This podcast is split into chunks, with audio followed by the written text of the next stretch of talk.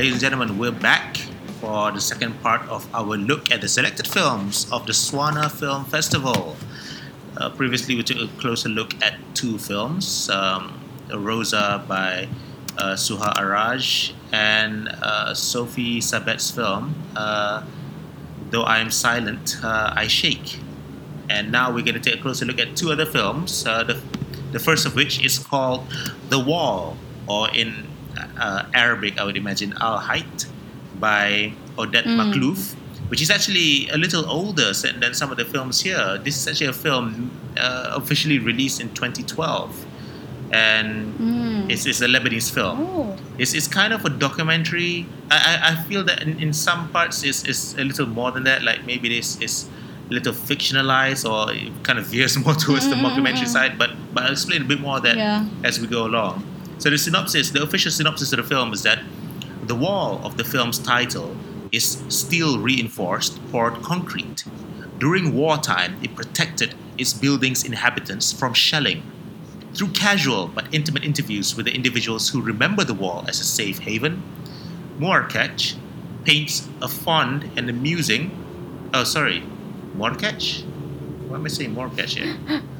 Is it Makhlouf, it should be. I don't know to... why. Yeah, yeah. Uh, supposed to... Moorketch, I think, is the the cinematographer Pierre. Oh, uh, okay. It says here M O U A R K E C H. So I, I just pronounced ah. it as ah. catch, but I'm almost certain that that's not entirely correct either. So Pierre, if you fancy mm. uh, correcting us, uh, feel free to get in touch. But for now, I think we'll go with Moorketch uh, slash Makhlouf paints a fond mm. and amusing portrait of a group of people who became a sort of family, creating intense camaraderie out of disaster. As ever, the writer and director, mm. we'll, we'll, go through the, the uh, credits list very briefly. The writer and director is Odette uh, Makhlouf. Uh, it's produced by Emil Slailati and uh, Gingerberry Productions. We mentioned earlier Pierre Moorketch as uh, the cinematographer. Edited by both mm. Pierre and Nadim Shartouni. The composer is Nadim Mishlawi. Sound design was by Rana Eid. And art director was Fadia Mukarzel. So, mm. so yeah, so that's a, a, quick rundown of that. Um, I, I have my own thoughts and feelings on this particular film. I, I quite a number of quotes that I thought would be quite interesting to mm-hmm, go through. Mm-hmm. But for now, um, Esa, uh, just some thoughts from you. Again, a, doc- a, kind of documentary in a way. Um, how, how do you feel about this? What are your thoughts? I think initially I I can also I already imagine it's gonna be very personal documentary, and mm. it's the, also gonna be family oriented because of the shot of the film where three people is interviewed at the same time with a long uh, or a longer shot or medium shot we can see where they are and as the title is the wall I already assume that they are actually sitting in front of the wall which is true because they start I think that's they infer it as well where initially they like kemas-kemas the area uh, like giving an an an insight of uh, probably this is the wall that they're talking about. And i think uh, a few interesting points that i like or things that i kind of uh, feel like okay that's that's interesting of how the i would say how meta the film is where you can they intentionally uh, put in the crew at times where you know the mic termasuk sekali in the shot and then like how yes. uh how they you know classic classic uh, documentary uh, meta uh, technique and then how um uh the crew with the clapperboard and how actually the um um I would say the the person that they interview one of it I can't remember her name but she casually just talks about her tiramisu that she just made and mm. actually offer offer it to the crew.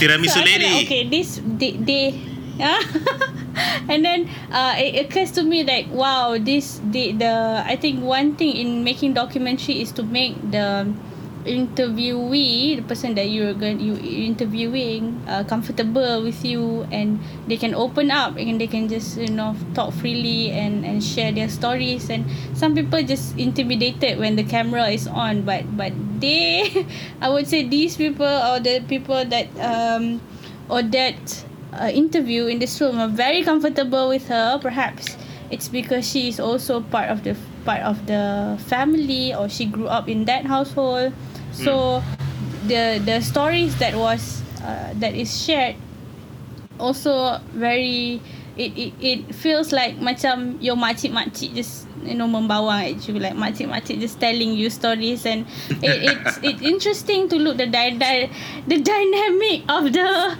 uh, of the of the family because uh, in the film um, the wall connecting them uh, sharing uh, so basically they lives in the first floor second floor third floor so they share this wall where um, be, because during the war and um, this wall protects them so they share this wall and that they they hold on to it. They all of them like really uh, seek refuge uh, from this wall so everyone or every family that uh, talks in this documentary share a different uh, take about um, about about the their experience with the war. And one thing uh, hits me that like this is a film that is recollecting the memories of war. How can this be these people be be like very like uh, uh I think very casual about it? And at the same time it looks like they moved on but they don't really but they kind of move on uh, because the way that they, they, they share they seem so happy with their family and and when they speak about the war they, they become a bit somber a bit macam uh, sedih. So so it, it they they uh the filmmaker or the film managed to show the facade of this this very three dimensional person where you have you be happy and talking about your kids and your family and at the same time reminiscing about the war and and one thing that uh the uh, one one scene where it sound like bomb bombing outside. And to me I got shocked. I'm like is this happening? Are they filming this during the war? But then like oh the barulah the character said oh did you hear that? That's that's just thunder. It's raining. So I mean like wow I was in I still believe that war is happening just by them talking about uh talking about the film. And I think I at the end of the film it it uh it turned me off a bit because like I'm like they because I already understand sorry the character as being real characters uh, macam uh like they are real people telling real stories and then they have this like uh sort of fiction uh fiction style macam fiction style scene to it where uh when they want to you know tore down the the wall and and Mm. all the people just now it feels like they're they're acting everything is in slow mo so I'm like oh okay Yeah. probably I I re- I respect I respect that if that's the decision that the filmmaker made to just emphasize on the drama of the um war but yeah I think that that pull me out pull me out a bit lah but other than that it's it's it's a great film I think to be honest Yes, I would agree with you, and I want I kind of want to just add in more on, on the last Mm-mm. bit. So for the listeners who have not seen the, the film again, so throughout the whole film, it's, Mm. it's like a documentary. So it's the, the, the, again fixed frame, single camera uh, in, in a way, and the camera is placed right in front of the, the subject matter, and then there's plenty of head Mm. space that would allow you to see the background uh, in a very clear way. So you have the characters seated on the Mm. sofa, and then you will also see because of the very wide shot uh, that, that they Mm. work with, you will also see much of the pictures hung on the wall, for instance, uh, or the or other stuff maybe um, in in the at the in on the table next to the sofa and all these kind of things. So there's plenty that that is very quite consistent in terms of the style. There's plenty that's Mm. actually quite consistent from nearly the start of the film to nearly the end of the film. But what, Mm. as I was talking about earlier, is that when they eventually wanted to break down the wall, they it was incredibly cinematic. you know, some parts were in slow motion. The music helped to build up a, a, bit more the feeling as well. And then you start to see all the other characters that we had seen before in this particular film being interviewed for this particular uh, event. They, they would come out from the homes and then they would actually look maybe from the front uh, of, of their door or maybe from the balcony if they're on the second or the third floors of the building and whatnot. And, and the whole thing, I, I wrote down here, um, it just uh, it, it's just a little too polished. Like it feels more like mm. a corporate video or an advert rather than the mm. raw retelling of history that I thought it had been all this while. And so on this point, Eza, this is what I, I said earlier mm. about me wondering whether this is actually a documentary or maybe it's a mockumentary ke apa ke macam. What, what, what is your take on this particular film? Can you say that this is a film that I, I think it's, it's probably like a, a, fiction film in a way, perhaps. I mean, not to say that the um, the the subject matter is fake apa ke maybe it is maybe it's not but but all this while perhaps we've been watching a fiction film um, but it's uh, it's, it's not really a documentary uh, what, what what are your thoughts on the matter uh initially I definitely feel like it's it's a mockumentary sebab due mm. of due to this this the final scene but but I think um I would still classify it as a documentary mm. because the percentage of the shots and um, of of the storytelling of a documentary, but yeah, I mean, it's really it's. I don't think it's fiction per se, but there were moments where I feel like, oh, okay, hmm, is this?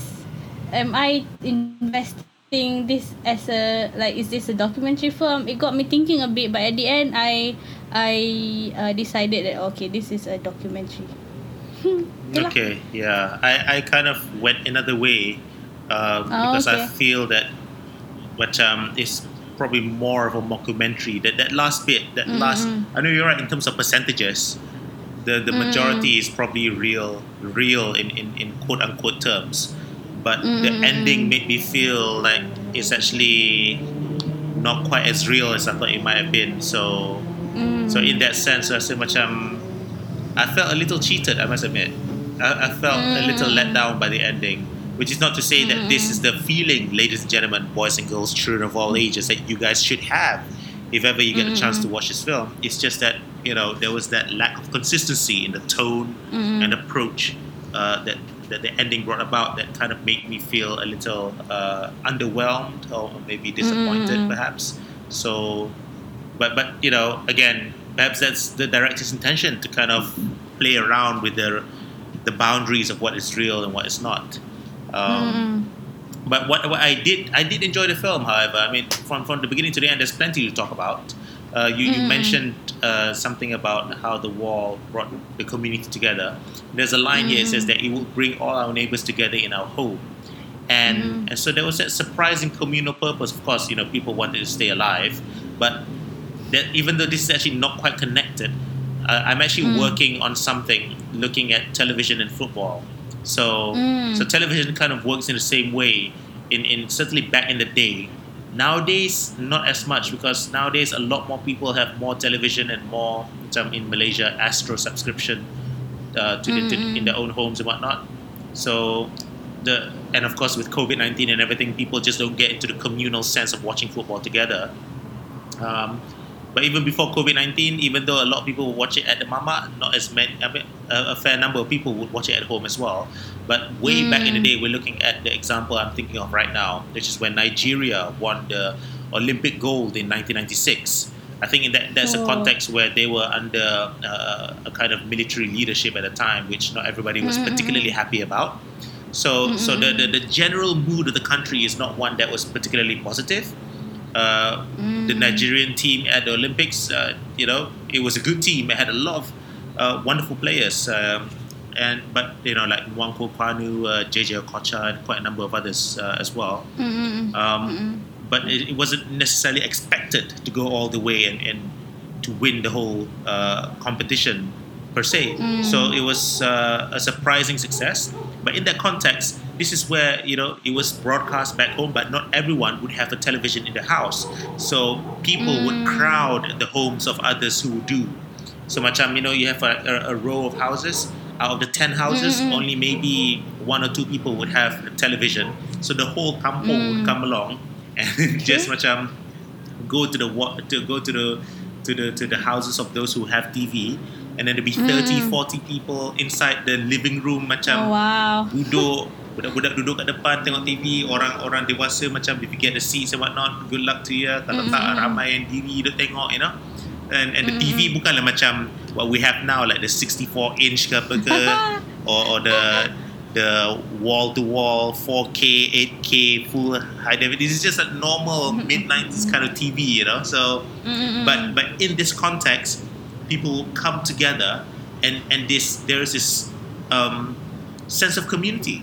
Um, it's, it's quite interesting uh, to note how in that context something like that would happen. So whenever I think of something communal in somebody else's house that would bring like the rest of the kampung together it is not a wall I would think of maybe a radio ke ataupun macam you know uh, coming from my from, from my context of of teaching more towards communications and mass media and whatnot. That's what I would think of lah but but looking at this uh, the the effect I see is similar in in a way but the process is very different you know um, of people coming together for a wall and doing True. it to stay safe so I thought that was pretty cool it kind of widened my perspective um, more than just a little bit. So I, I greatly appreciated that. Um, and then you know people coming together in that context. There was also one part where one of the one of the persons on screen, Uncle Halim, he said, "We used to pray to God, the Lord, Muhammad, Jesus. We wouldn't leave a prophet." I think in the context, macam He let's just really prayed. Exactly, man. Cover our bases just in case of anything. Any, anyone out there, and we mean anyone out there, uh, you know, come help us. so I thought that was quite funny in a way. Um, and, and then there was, a, you know, it's, it's also quite funny. Macam the when they when the filmmaker interviewed her mom, uh, and then when the title came on the screen to introduce who this person is, all the other persons they have their names, but for this person it's just mom.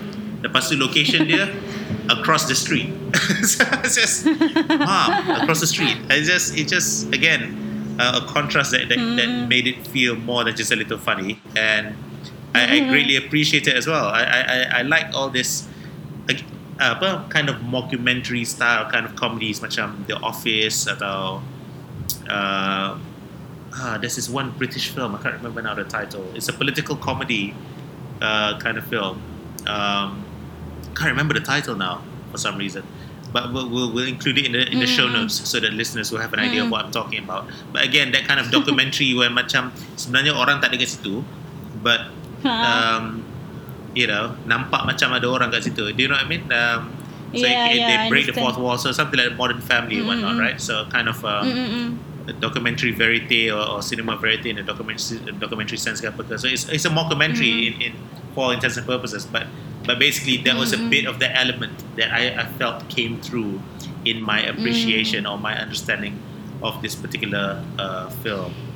So so that's that. Um, the rest, I think, you know, there's one part where again Uncle Halim talks about how nothing ever changes in Lebanon with the killing, the fighting, and making wars. And this was on his son Lelo joining the military effort.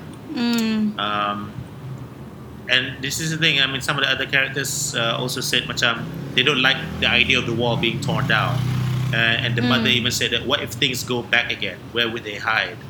And I think on some level, it kind of suggests a bit of that um, aftermath of, of going through such a traumatic experience. We mentioned just now in in the previous episode where we looked at apa film eh the the poem by Is it Ros- Rosa?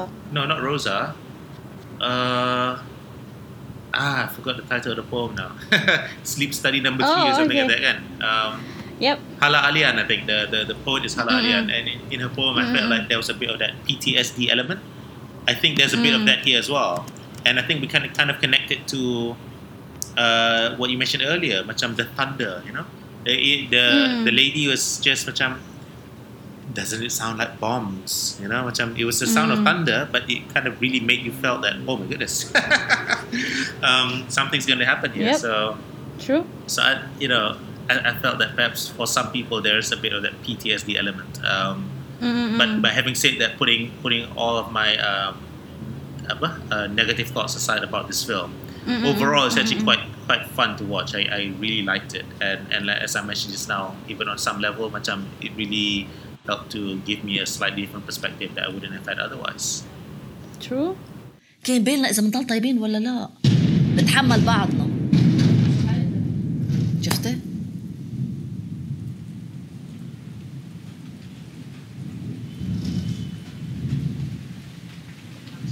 عم مش عارف مش All right, for the fourth and final film that we're going to be taking a closer look at in this particular look at the selected films of the Swana Film Festival is Nora's Cloth by mm-hmm. Isra El Kogali Hagstrom. And this is a film officially uh, is, is identified here as a Sudanese, Swedish, and Norwegian film, which I think is quite an interesting collection of countries to be listed as the country of production for a particular film. Uh, I don't know about you, but I don't tend to come across uh, such co-productions. Um, but nevertheless, and and this is actually out of all four films, it is actually the shortest. But I think there's also quite a fair amount that we can sink our teeth into, right? So this True. film, uh, or documentary in a way, it, it featured Sudanese women in Sudan, Norway, and Sweden, who were interviewed between 2012 and 2013, looking at how they work with specific clothing, um, like uh, tarha, which is actually spelled as T A R 7A. So I, I just on screen that's how it's spelled, but I, again it kind of caught me out there because the number seven tu macam tiba-tiba dia kata kan. Um, but basically yeah, that's I think yeah, that's from what I understand. If um, like macam same with sometimes you you see the word they use the e terbalik or e capital E terbalik or not. It's, it's the represent the who the alphabet Arabic alphabet Ain. So this is ha, the alphabet ha in Arabic alphabet. So that's why Alright. tarha. So you cannot uh you can you can use the word the the uh, letter H. It'll be tarha. Mm. Or or depends on where you want to say it. But uh, those who speak Arabic or those who want to say probably give justice to the word from Sudan ataupun the Arabic word tarha. So they gonna that's why they use the word seven. That's why I understand. So from here, uh, uh, initially I understood, but I I am not uh, confident to say the word. But then when watching the film, they said tarha. So ha kind of the ha and ha in the Arabic. I'm not sure Hmm. whether this translate or not, but the ha is the seven to macam huruf ha oh, about in the alphabet letter. That's brilliant. Thank you so much for that. Ladies and gentlemen, we all learned welcome. something. Huh? At least, you know, at least in my case, maybe you guys already know back home, listening to this wherever, whenever you may be in the world. But I think for me, certainly looking at this in this context, I I certainly did not think about it in that way. Um, so thank you, Mm. Ezra, for widening my perspective. It feels like macam I think it's the number that kind of like or the the the you know the alphabet or the letter that looks like the number because I'm tempted to read seven as seven lah kan. But uh, Ah. I think it's like the I think the Brazilians. I think it's the Brazilians. I might be wrong here on this, but the Brazilians, kalau dia orang nak ketawa, if they message people and then they want to say ha ha or laugh out loud ke apa ke, Ah yeah. they do they they choose the number five Oh, is because that the number, five? five in in the Uh-huh. Brazilian in in the Portuguese language as as uh, uh, as used or as uh, practiced on a day to day basis in Brazil. Mm-hmm. It's like hue or something like that, uh, or something like that. So if we Uh-huh. say five five five over and over again, it's like you are laughing. It sounds like you are laughing. so so sometimes if you I don't know. I, I think this is probably only something you you see if you check out macam footage of Brazilian football online, and then you see the comments, and there's a lot of fives uh, and Oh, whatnot. there's a Um, lot of five. So yeah. I might be wrong here. I, I think it might Mm-hmm. not be Brazil, but but there is a certain language out there that use the number five as uh, ni. so. But if you're if you're an English speaker or an English centric um, person, of course, you're going to look at that and think, what's with all these fives? But in another context, it's actually, so, so yeah. Ah, betul lah. Okay. Yeah, isn't it great? Oh, Anyways. tadi I I I I remember it's not uh, E terbalik, it's the letter three. So letter three tu macam huruf Ain. So some people uh, huruf Ain dia bunyi A. So in my my name in Arabic is spelled with the two. So sepatutnya Azzah. It's not Izzah. I think but that's so hard to Hmm. pronounce in Arabic. So instead of saying Azzah, you just say Izzah. Uh, so yeah, that's another.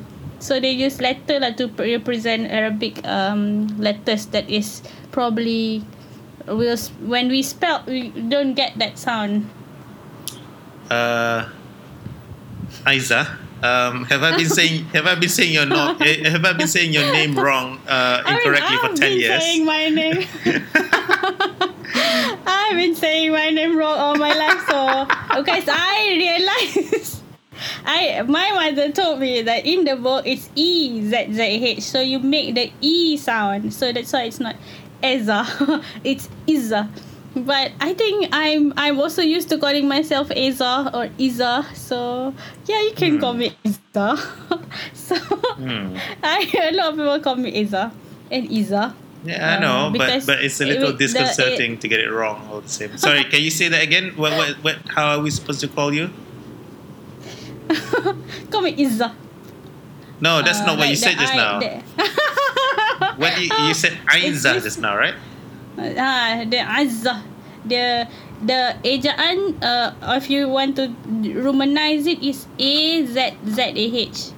Uh, but A apostrophe. How you Alright. say A- Aisyah? So you say they cannot use the AI lah Aisyah kan. So Hmm. use the A sound. So it's Azza. Ha, like that. But that's a bit intense. It that- is pretty intense. You're right. Macam nak marah. That's when I, yeah. yeah, I, I remember like one Arabic speaker called my name. I'm like, is that how you say it? Like I initially the first time I hear it was like, oh, that's that's because she's an Arabic speaker. So when she reads my name, yeah, she said it in a way that with full affirmation and. Like okay, I've been I've been saying my my name wrong, but I think I think that's how my parents call me, and it I still understand the meaning of it being of what it is lah. Uh, Iza. So you can call me Iza Eza. I'm I'm happy with my name. So yep, there you go. Fair enough. Fair enough. Uh, I think I might just stick to Eza uh, because I feel Yeah. macam penat lah. Uh, to be honest with you, I should call you Aiza. I mean, if that's how it's supposed to be pronounced. But you're right because if I say it that way, I rasa macam I'm telling you off or something. But but in reality, maybe I'm just offering you some tea. Like Isa, like what? I, would you like this cap from the British Grand Prix of 2018, for instance? You know, macam it's uh yeah. Anyways, um, thank you so much for that. that oh my goodness, ladies and gentlemen, we, we learned a lot today. Uh, TWL today we learned. Um, not just I, but we. Um, yep. yes, uh, we will. Let's get back to this because we are supposed to talk Yes. about Nora's Cloth by Isra El Kogali Hagstrom. I think I'm pronouncing it correctly there as well. Um, so we're looking at that, um, and and basically it's, it's just it's actually not very long, about eight minutes uh, in duration, and it's just like an interview of I think three people, maybe four, I, I think just three perhaps, of people just working with this traditional pieces of clothing that Sudanese women wear. Either they wrap around their body or they, they wrap it around their head. So macam pakai tudung lah dekat Malaysia kan. Mm-mm, Uh, betul lah. you know, uh, or wearing the hijab ke apa ke and all this kind of stuff. Um, I, I, I quite like it in many respects because it offers a, a viewpoint that kind of diverges slightly from the contemporary perspective. Uh, because you, you look at um, a lot of uh, at least two two of the women who interacted with it in a way that, that some people I think maybe my mother would will, will if she watched this video she'll be like shaking her head a bit lah. Um, like one girl, if I'm not mistaken, uh, she she uses it the tarha as as, as a just in case scarf. So you're out with your friends, you're chilling, and then suddenly you know the police is walking by and say, "Oh, we have to cover our hair again," you know. So you just have that. So just in case you need it, you, ta-da, you have it, right? So she call it. this is how she described it. You just slap it on, and boom, instant modesty. And I just love that term, instant modesty. Hmm.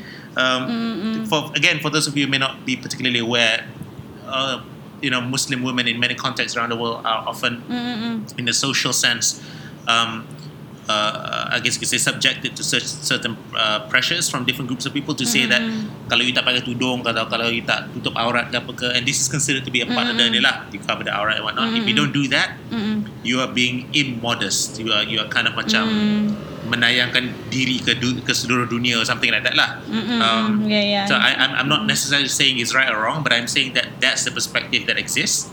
Um, so this this kind of stuff is seen as covering your modesty uh, but I just never came across the term instant modesty.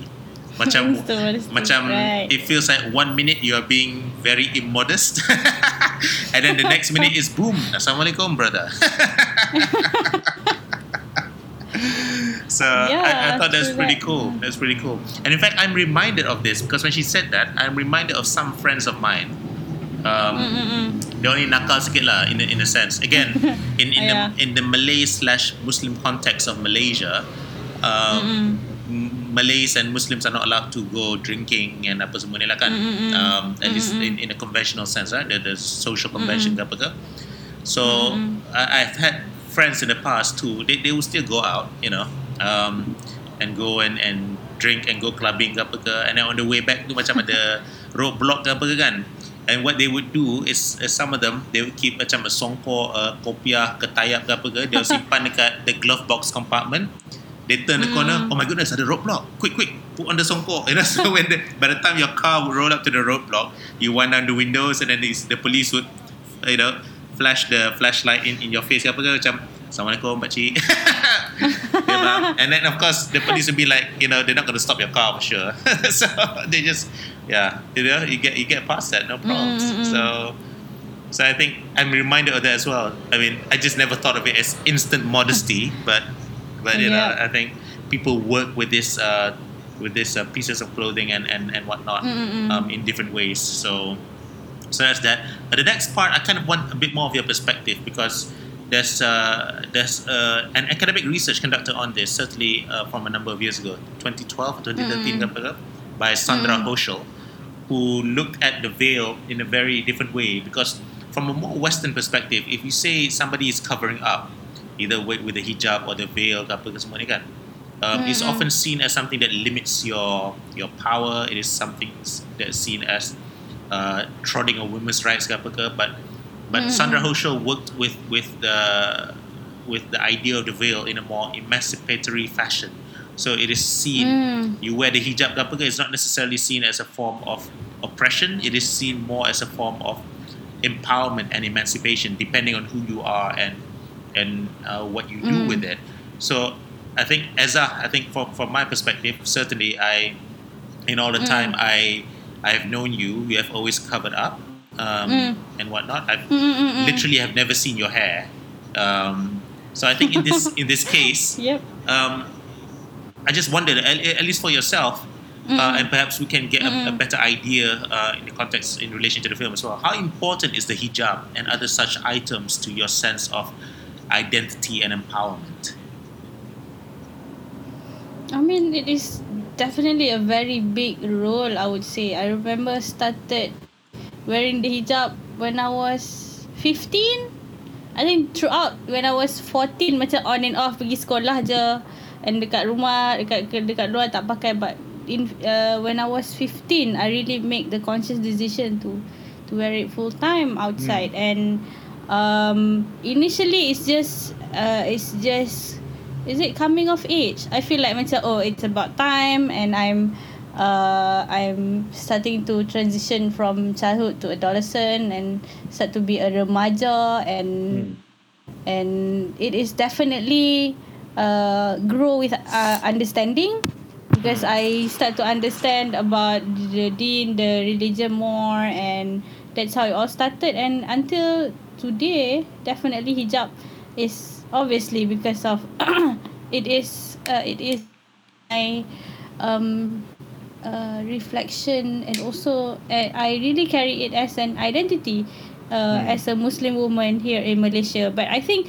it's not as um, sometimes I remember when I was in the UK still there are people like staring giving a look tapi macam in Malaysia it's that's not the case because uh, because a lot of people here just I mean it's it's a it's a norm here and and Yeah. because we a majority Muslim country and it's accepted that way so it's it's easier and I can only imagine and uh, empathize with people who probably a minority in their community and they're wearing hijab and I think definitely agree with Sandra Hosher research um, about the veil and hijab or in Malaysia we call it tudung lah Mm. uh, or uh, and uh, some people call it kerudung or probably tudung is the is from the word kerudung Mm. uh, where uh, I'm not sure in Indonesia they call it tudung ke apa ke but anyway so it is a form of empowerment and emancipation whereby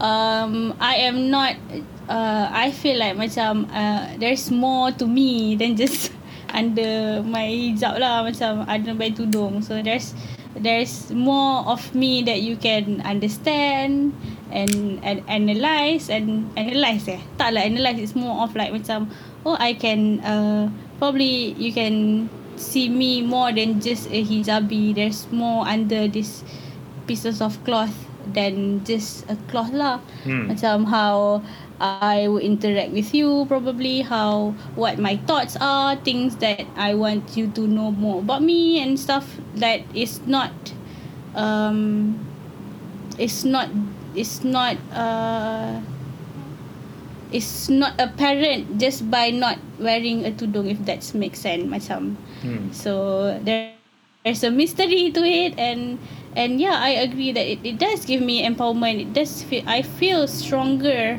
um, with hijab in a way that uh, it, it it feels I mean obviously after years of just wearing tudung you feel comfortable. It, it's you don't you don't get the messy hair hair day you know I I don't remember when's the last time that I even kisah about how my hair would look like That's outside fantastic. because, Absolutely. like in that's that's that's no bad hair day it's just bad tudung day sometimes it doesn't as it doesn't be as What, what, sorry, what is the bad tudung day? Sometimes the the the bulat or the muncung is not nice enough. It's the Oh, kelepek really? sini because you don't iron it night uh, well. So but that was the this was before lah when tudung tudung bawal was a thing where you need to get it like muncung and like nicely curved tak sengit and Ah. whatnot. But now most of the shawl is just yeah more of, most of the sh- uh, the shawl is just easily applied and ada yang instant lah so it's it's it's easier lah now these people are getting creative with designing a hijab and Hmm. yeah I, uh yeah when I watch Nora's clothes it it got me thinking on about a different perspective like like what what uh or being not not being judgmental towards these people probably simply because they are in a, a different circumstances uh they experience different they they they probably started wearing hijab or um, experience it differently, probably not as comfortable as uh, we in Malaysia, or probably I don't know. There's a lot of uh, empathy towards this uh, this subject matters, and and I don't really know personally about any anyone from Sudan and share their experience about probably the uh, how how is it perceived or how uh, tarha is macam mana people in Sudan wears it ke apa. So it really give if give an out an uh, I would say outlook like macam a, a perspective of of where these people are from Okay, very good. Thank you very much for that perspective. It's Thank certainly you. something that is quite uh, good. I certainly did not think about. I mean, I know that in terms of bad hair days and whatnot, it's not something that as many people uh, are concerned about. Uh, you know, apa, orang pakai hijab and whatnot. Um, I didn't think about bad tudung days though. I, I honestly did not think about that. But you're absolutely right. Of course, there I see a number of people working with elaborate styles, and it's got to take some time to get it right, kan? So, so there must be the element there, yeah. But um, yeah, that's good. Just one note. You said something about um, apa? You don't know what it's called in Indonesia. My understanding is that certainly the people I'm I'm around with, Indonesia, yeah. they will call it hijab lah. Um, in, in, a, in a more general sense, but other, other groups lah, of people oh, can, okay. can call it different things. I should point out, however, that what uh, we when we say Hmm. tudung, for Indonesians, is just specifically the thing that you use to cover your food. So again, for listeners um, who may not be aware of the Oh. Malay kampung context, if you will, uh, it's something often used by people to use to cover the food to make sure that the fly uh, will not come to to basically feast on your food lah. So you have your you prepared your Mm-mm. meal apa ke? You have your dish, uh, you have your dishes, you have your your rice and everything, and then oh, apa? Mm-mm. Maybe let's say uh, you and I kita dah habis makan tapi Muz Muz belum balik rumah lagi dia belum makan kan you know so Ah, so we don't keep it ah. away in the cupboard or in the fridge ke apa ke a lot of people will just cover it with a Mm. tudung so for Indonesians when you say tudung saji. Yeah tudung saji. For Indonesians when you say tudung they think of tudung saji. Like that's the only thing. Oh. so if they hear of of Malaysians who say macam eh kenapa dia tak pakai tudung tu kan? You know macam you know Indonesians Oh my god. get I, a very different picture in their mind I now think like hmm okay that's that's like a Viet, Vietnamese eh. Yeah, petani. exactly, exactly. you know, they're probably gonna be thinking like, petani eh. yeah, we'll be talking about other people macam kenapa dia tak pakai tudung, but they're not Vietnamese. Uh, what, what are you talking about? And then they'll be like, what are you talking about? oh my goodness. Um, yeah, that's context, ladies and gentlemen. Context, uh, very, very important. Coming back to the film, this is another context. Um, there's one person uh, being um, interviewed, uh, Samah Dagash, the Sudanese in the film who spoke with a British accent. She even described using it as an act of rebellion, which I did not really come across Mm. beforehand. But basically, she talked about how she used the tarha as a way of rebelling against what her parents wanted for her as a teenager in, in England. And, and of course, you know, in Mm. England, if you wear something like the hijab or the headscarf ke apa ke, and then you walk around you know, go to school and, and meet up with your friends wearing that, it you know, it really, as you pointed out earlier, it really does stand out, and you will get looks, you will attract attention, sometimes not even uh, positive attention, ke apa ke. Um, but but she she did that as a form of rebellion, but also partly because of that, uh, she said macam because it seems so easy to do, it's so easy to kind of put on to just in a way kind of work with it in to portray a sense of modesty ke. They got this is one quote that stood out for me. The tarha seems to me like an imposter in our society. So I thought that was quite strong, but I can kind of see where she's coming from as well.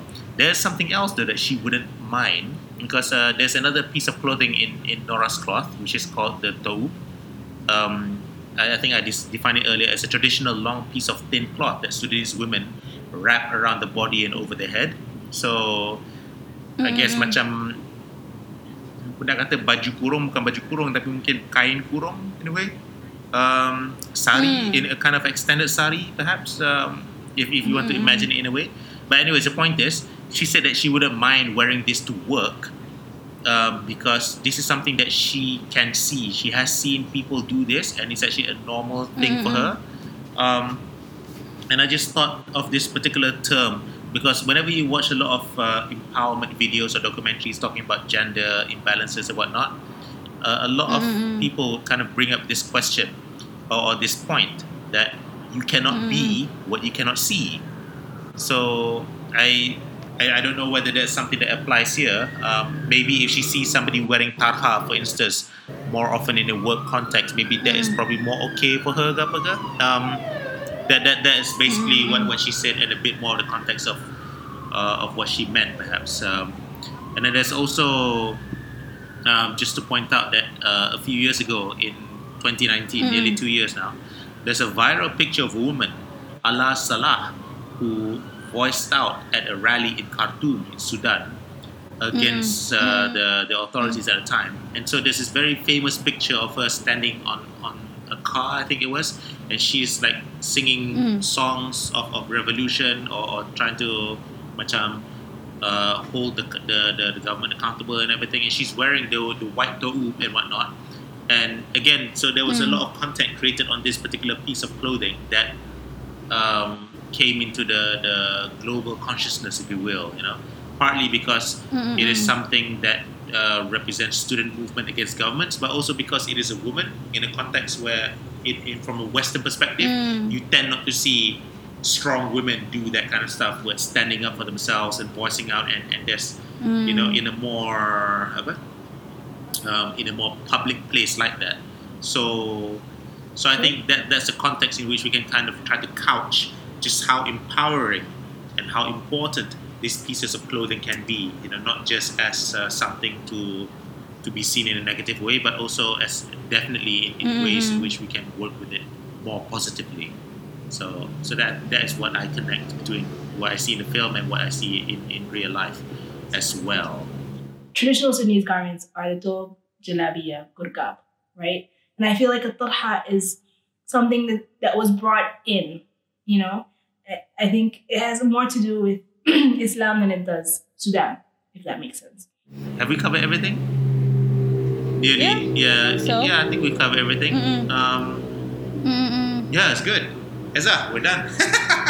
Yes. Hey. But no, uh, it's not Eza, it's Aiza. Aiza, we're done. okay. Oh, very good.